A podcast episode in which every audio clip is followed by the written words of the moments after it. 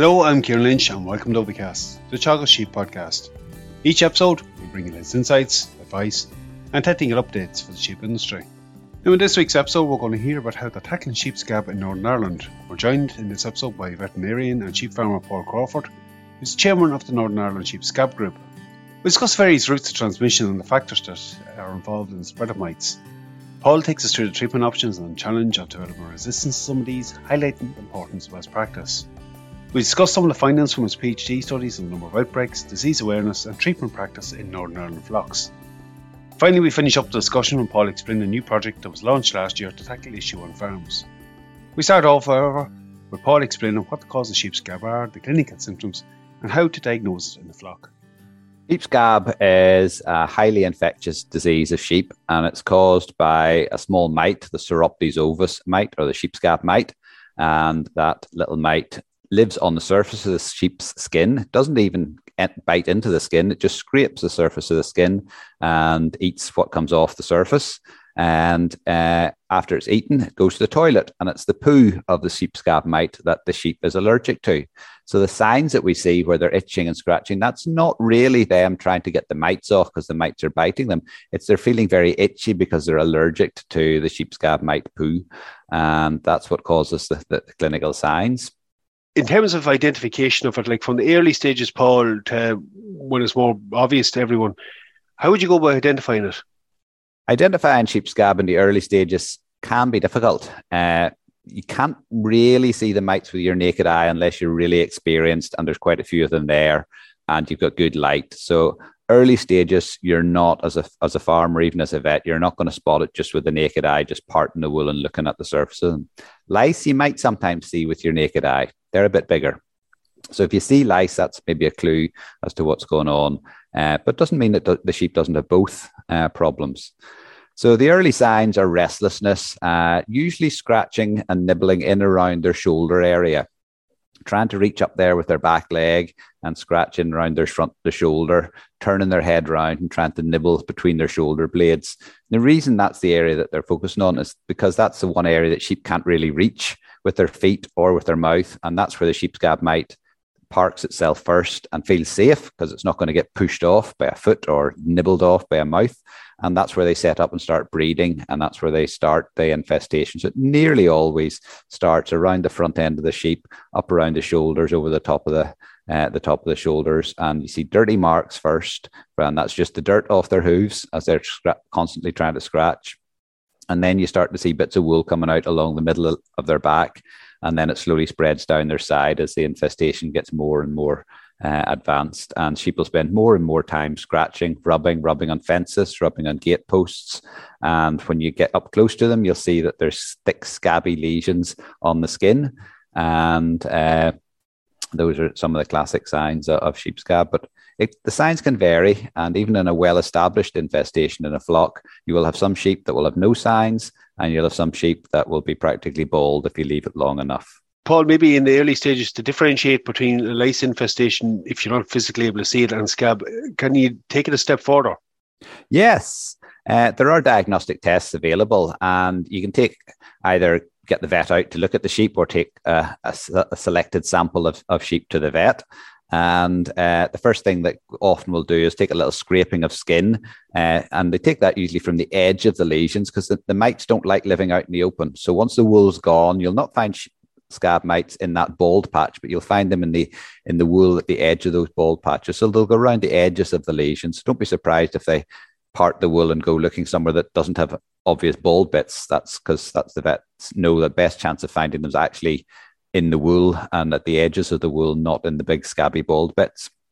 So they might take a scra- scrape of skin there, look at that under the microscope, and if they see a mite, you've got the answer. But you don't always see mites. Even in cases that look really classic, you don't always see mites. So the next step then we can do to confirm that it's sheep scab is to take a blood sample, and we can send that off, and there's a couple of laboratories uh, in mainland G B that will analyse the blood and tell you whether there's the sheep have been exposed to sheep scab or not. So when we get a confirmed diagnosis, when it gets to the stage where it's developed on sheep, it's going to have a big impact on them. Yes, it has a big impact on welfare and uh, also has a, a production impact. uh, sheep will get to the point that they spend so much time itching, nibbling and scratching that they actually just give up eating. They're so bothered by the itch that they just don't eat. They lose body condition, particularly at this time of year when there's not a lot of nutrients in the grass and they're maybe having to do a lot of walking to go and find uh, enough grass to keep going. So it'll really knock the condition off store lambs or pregnant ewes at this time of year when you get an infestation. Uh, body condition drops, and then for particularly thinking of the the, the pregnant ewe, they that'll have an impact on lamb growth. It'll have an impact on colostrum production, and if you have no colostrum or limited colostrum, then that's going to impact on animal or lamb health, lamb viability those through those first few days and weeks.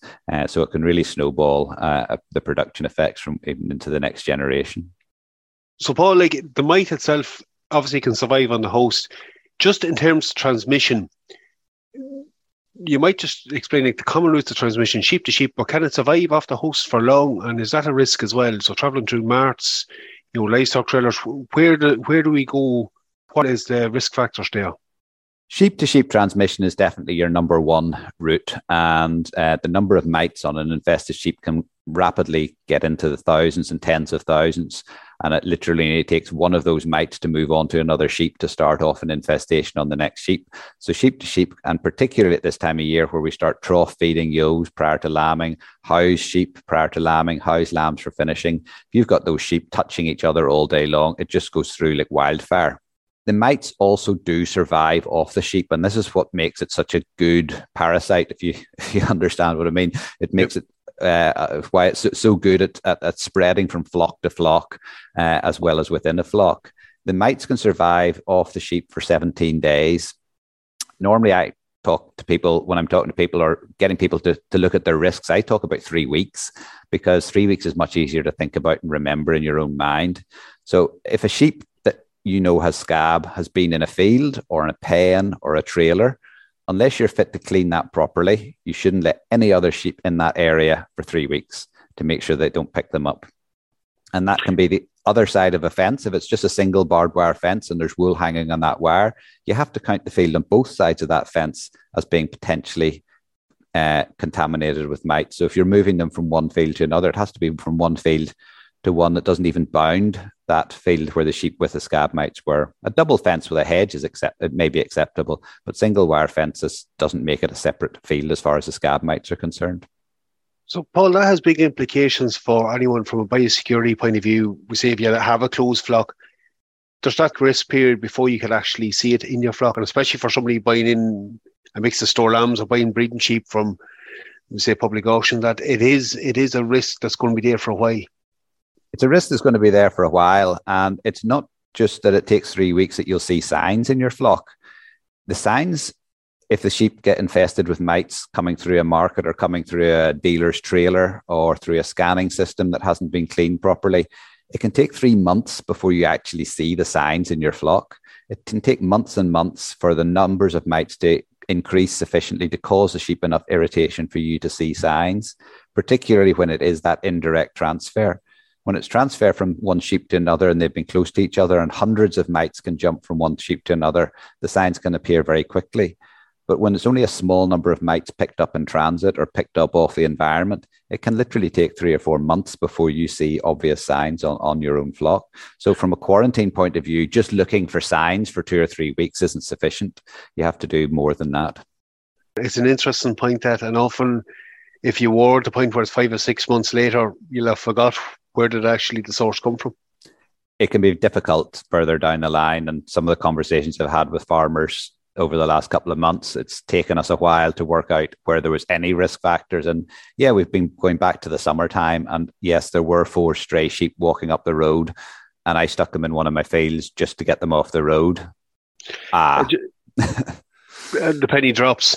Yeah. Um, look, just and that last analogy used, in certain situations, commonages, for instance, it's going to be difficult to control unless there's a whole plan for that commonage to actually control it. We might, we'll come on to aspects of control in a moment, but there is circumstances there where it takes more than just a single flock approach. It nearly always takes more than a single flock approach unless you have a good double fence boundary the whole way around your property, and you know how it came in. You made a mistake when you were purchasing, or you had an accident, or somebody sheep strayed. But there's very few flocks in Ireland, certainly very few flocks in Northern Ireland, when you take in winter grazing, when you take in conacre ground, that have everything adequately fenced to stop sheep scab getting in. And if you treat your flock and you know it came in from a neighbour, unless you can stay away from that neighbour until they treat their flock, you're just it's just a time bomb. It's just waiting until the protection that from your treatment is worn off, and then it's just going to come straight back over that hedge again. Something we're going to touch on again in a moment, but you led into something else there, treatment options. So how do we go about controlling this? What are our treatment options? We've got currently there are two groups of products licensed for treatment of sheep scab. There's an, a dip, which is an O P, organophosphate-based dip, and there are a collection of injectable products that are all similar. Uh, they're all related to each other. They're all uh, ivermectin-type drugs, ivermectin, doramectin, and moxidectin. So people might know them better as uh, Ivermec and Dectamax and cydectin. There are a lot of other trade names, particularly the Ivermec. There's a lot of trade names about, uh, but the three drugs are quite closely related. And from the point of view of controlling sheep scab, we have to consider them just as one drug. If one works, great. If it doesn't work, swapping to a different injectable is not going to make any difference. There is resistance, well documented across Great Britain. We have seen cases in Northern Ireland where we haven't been able to confirm it in the laboratory, but we're completely convinced that there are resistant mites. And I cannot believe that there are no resistant mites in the south. It just doesn't stand up statistically. So it, it's similar to what we talk about. We're talking about wormers, that when you treat them with the injectable ivermectin, that the mites are actually surviving that treatment. Correct. Okay. With the dips, is that a potential risk, or the products, the D O Ps that are used for dipping? We only have one currently licensed and uh, and available, and currently there's no evidence of resistance to that product. There is in other parts of the world resistance in other insects and other creatures that it's been used to control in the past. So we know biologically other creatures can develop resistance to it. So it's probably a matter of time. It's probably a biological inevitability that resistance will develop to the dip product, it, particularly if we misuse it, if we don't use it carefully and appropriately, if we don't make up the bath to the correct strength, if we don't top the bath up correctly so that we make sure that every mite is exposed to a large enough dose that's going to kill it, and also that we avoid using it in shower systems. The shower systems are an ideal way of exposing mites to a less than therapeutic dose, a, le- a dose that's not high enough to kill them, but it's enough to get them that information that they need to start developing the resistance and start selecting for mites that are resistant to it. So we really have to be careful that we use the dose, the dip properly to protect it, because if it goes, we're left with nothing as things currently stand. So it's, it's a very similar picture, like improper usage, underdosage or underexposure of the correct amount of product, maybe overusage in the case of the ivermectin injectables, can all contribute. And I suppose just to clarify, like we're talking dip here, we're talking plunge dipping and plunge dipping done correctly. Yes, plunge dipping, plunge dipping correctly. You need to know what size your bath is. You need to put the right amount of stuff in. You need to count the sheep as they go through. You need to make sure the sheep spend their full minute in the bath, make sure their heads go underneath. Uh, we recommend twice uh, underneath to make sure that the ears get well flooded, because that's a favourite place for mites to hide. And make sure that as you count your sheep through, that depending on the size of your bath, every X number of sheep, you top the bath up. And the dip comes with a wee card that reminds you of how many sheep you should allow through the bath and then how much stuff you need to add to top the bath up. Paul, it's probably one thing we moved away a little bit from in the last, well, indeed in the last twenty years probably, was plunge dip. And I suppose the fact that ivermectins were so easy to administer was one of the great successes of them, but also one of the pitfalls of them. Going back to the plunge dip, like there is mobile operators with it as well. We see a few new units being put in on farms. For effective control going forward, it probably is something we need to consider a lot more at farm level. Yeah, I think we need to be careful about not overusing them, because again, they, they are potent chemicals, and the other risk to losing them is that either the environmental damage that we do through letting the dip get into the environment because we're not careful doing it, or the damage we do to our human health, because again, they're not nice chemicals and they do affect human health. So if we affect too many humans, or if we te- affect the environment too much, there are other regulators out there who would probably be quite keen to see that these chemicals weren't in our hands. So we really have to be very careful. Uh, and uh, the contract dipper provides a great option, because uh, they're doing the job day in, day out. It's their business. It's up. It's it's a it's real investment in them and getting the skills to do it, to do the job well and do the job right. Maintain a reputation for doing the job well, and uh, they can bring the, the the dip with them and uh, provide a professional service. They also bring an extra labour just in, in, in the person that sells it brings the dipping yep, unit, and labour labour on farm is often is often a hold up to getting any work done. Uh, so that's another advantage. Yes, you pay. You're going to have to pay a fee, but probably the contract dipper for most people is the route to go, rather than rushing out and digging a hole and putting a bath in at this stage. It's a good service, and as you indicated there, it's an extra pair of hands as well. Look, you touched on a number of aspects of this. In terms of awareness of control, I know you've done a bit of work on this back a number of years ago. How aware are farmers of the problem, of the control options, and is there is there pitfalls there, or is there gaps in that knowledge? Yes, uh, so twenty twenty-one in Northern Ireland, we had a survey as part of my PhD, and uh, we found quite a lot of gaps in knowledge. Uh, people didn't appreciate how long the mites could survive off the sheep, so they didn't understand how much of a risk that was for it coming into their flock. People thought the sheep would get itchy very quickly. So again, if they were just using their eyes to determine whether it was safe to let bought-in sheep mix with the home flock, uh, there was risks there. When it came to the treatments, we didn't quite ask enough questions to work out whether the farmers were being given the wrong information or the farmers were making it up themselves. But there was a lot of treatments being suggested or being outlined that people had followed or attempted to follow. Uh, that just clearly were not, uh, they weren't licensed to be used in sheep. They weren't licensed for sheep scab control.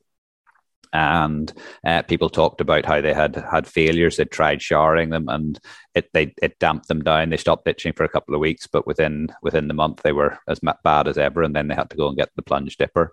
Uh, those sorts of scenarios, uh, just using injecti- using injectables, but not using the right product at the right time. So some of them need to be used twice, not just once. And some people missed out on that. So again, it damps the itch down for a while, and then it comes back with a vengeance. Uh, so there certainly was a lot of evidence of, of, of misunderstandings. And then last summer, we ran a series of meetings uh, for prescribers, so both vets and the farm merchants, as well as for farmers themselves. And the discussions in those meetings highlighted it wasn't only the farmers that were confused. There was certainly confusion amongst some of the prescribers as to exactly how some of these medicines needed to be used. It's important that the correct protocol is followed, as you indicated there, even with ivermectin. Some of them are two shots versus some of them being one. It's a simple slip-up, but it's one you can actually see happening at farm level.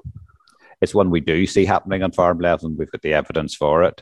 It's, yeah, there's there's one shot, there's two shots, there's into the muscle, there's under the skin, there's the dose rate. So the dose rate for something like Dectamax for worms is one mil per fifty kilos, but if you're using it for scab control, it's one mil per thirty-three.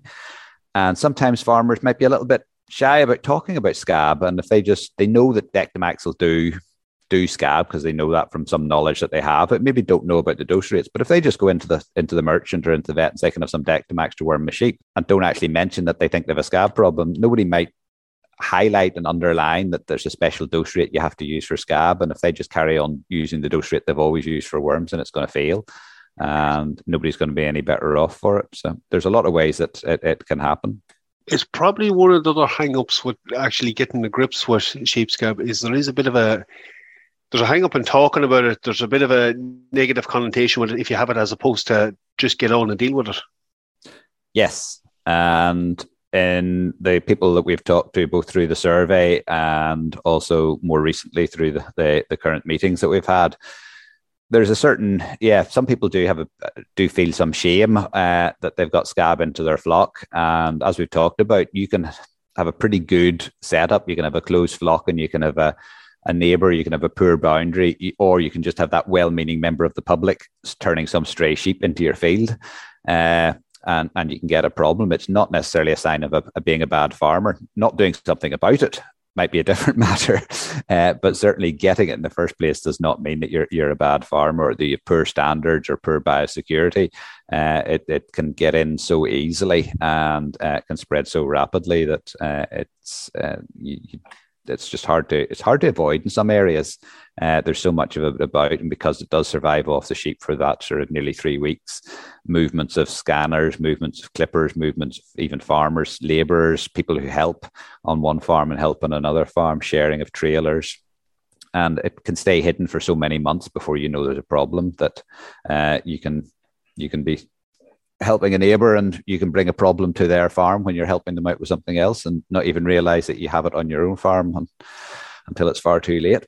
No, I think it's, that's, it's a point well made. It, it is very transmissible. As you said, it's a very successful parasite.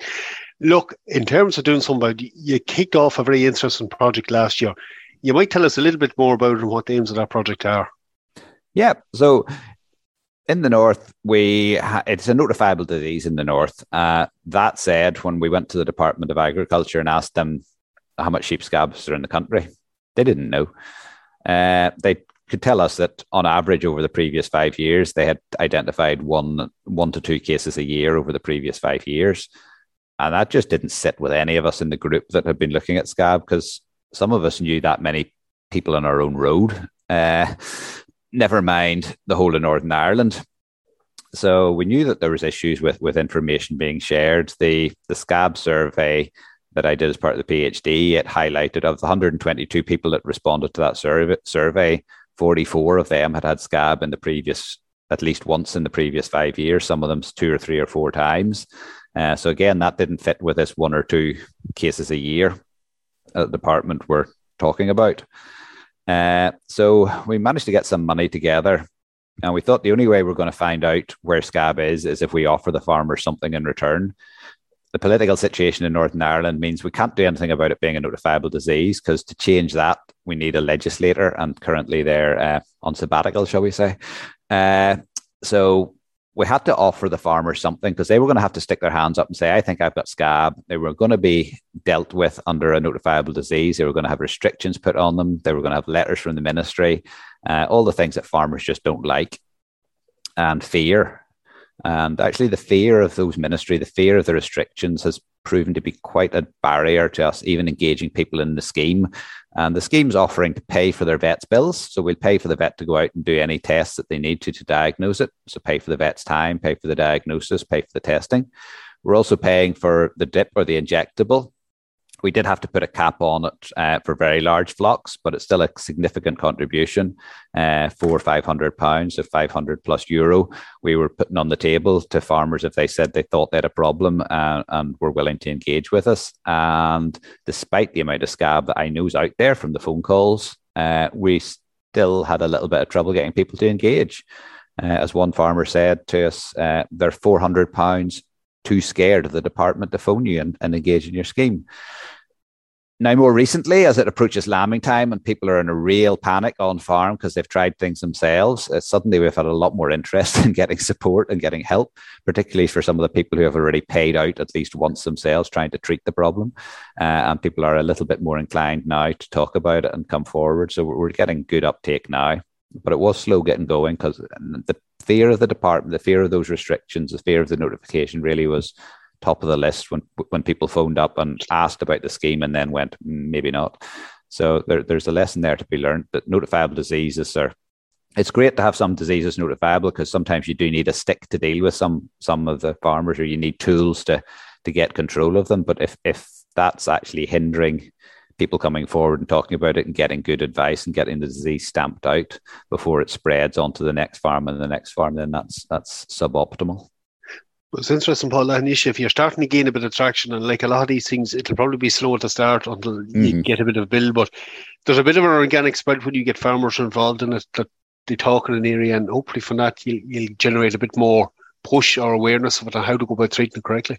Yes, we have had seen a few cases where a farmer has phoned up and said, I'd be, I was involved in this, or my neighbour was involved in this scheme a wee while ago, and I think I've got a problem now. So we are starting to see that bit of that that sort of growth, that farmers talking. The other one that's worked very well is where vets start talking. Vets who have a good relationship with their farmers can get the vets, the farmers past the fear of the notifications and get past the fear of the paperwork. And there's one or two vets in, in, in particular areas who've, who have provided quite a number of cases to the scheme. And when you start drawing those out on maps, you see why uh, see see see why scab can be such a problem and how it can be hard to avoid when you see how many people within a small area that we're aware of have it, never mind the ones that uh, haven't come forward. That's the benefits to other clients in that practice as well. Mm-hmm. Look, Paul, that scheme kicked off last year. How long do you plan? Is it planned to run for? Uh, scheme kicked off in the autumn. It's a one. We got funding for a one-year program. Uh, so that program started in the summer with farmer meetings and then moved on to the on-farm activities in the autumn. And yeah, we're probably three quarters to the way through the funding. Uh, so the money is going to run out probably about when it should run out at the end of the spring. And then we'll have a little bit of time to write it up. And then we're going to have to start working on what we do next, how we take the information that we gain from this study to, to develop a better control program for scab in the north.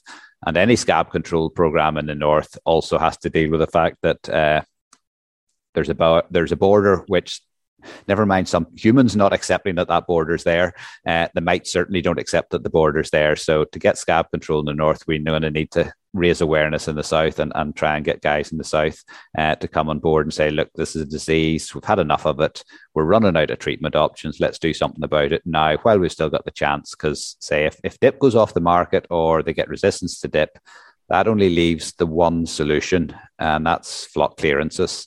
And that's what they had to do to get rid of it in New Zealand. It's been eradicated from New Zealand for over one hundred years. They didn't have the technology we have now. They didn't have the products that we have now. And when the products they had stopped working, they just shot the flocks and cleared them out. And that's how they got rid of it. And if we lose, we've already lost the injectables effectively. They work on some farms, they don't work on others. If we lose the dip, we'll have no fully effective treatment. And we, we may end up in a situation where on welfare grounds, we have to take flocks out. So we have a chance now before that happens to, to, to deal with it. But it's going to take a lot of effort across the whole island. In G B mainland, there's programs underway in Scotland, England and Wales. There's a national objective to have it eradicated by twenty thirty-one. It's been done before. G B mainland, G B, the, the islands, the Scottish islands, et cetera, they were clear of scab for twenty years. We just never quite got the north and the south over here working together collectively to, to deal with the problem. And then it eventually made its way back across the Irish Sea into G B mainland. So it, it's been done before. It's been done recently. It's not easy, but it's doable. Paul, it's an, it's an important area to focus on. And look, I think the project is a great way to start delivering that on the ground. And look, you'd be commended for the work in it. Appreciate you coming on me today and talking about it, son. I hopefully will catch up with you again later on in the summer, maybe when you have a bit more of that detail pulled together and we'll hear how it's going. That would be super. Paul, good having you on. Thanks again. Thank you very much. We'll leave it there for this week. It's a very important area and it's great to hear that there's work on the way in it. I'd just like to thank Paul again for coming on and discussing it with us. Hopefully we'll get him back later in the summer to hear how that project has progressed. That's it for me for this episode. Again, for updates on our sheep programme, keep an eye on our Twitter page at Chagas Sheep. I'm Ciarán Lynch. Thanks for joining us. Don't forget to subscribe and get notified of new episodes.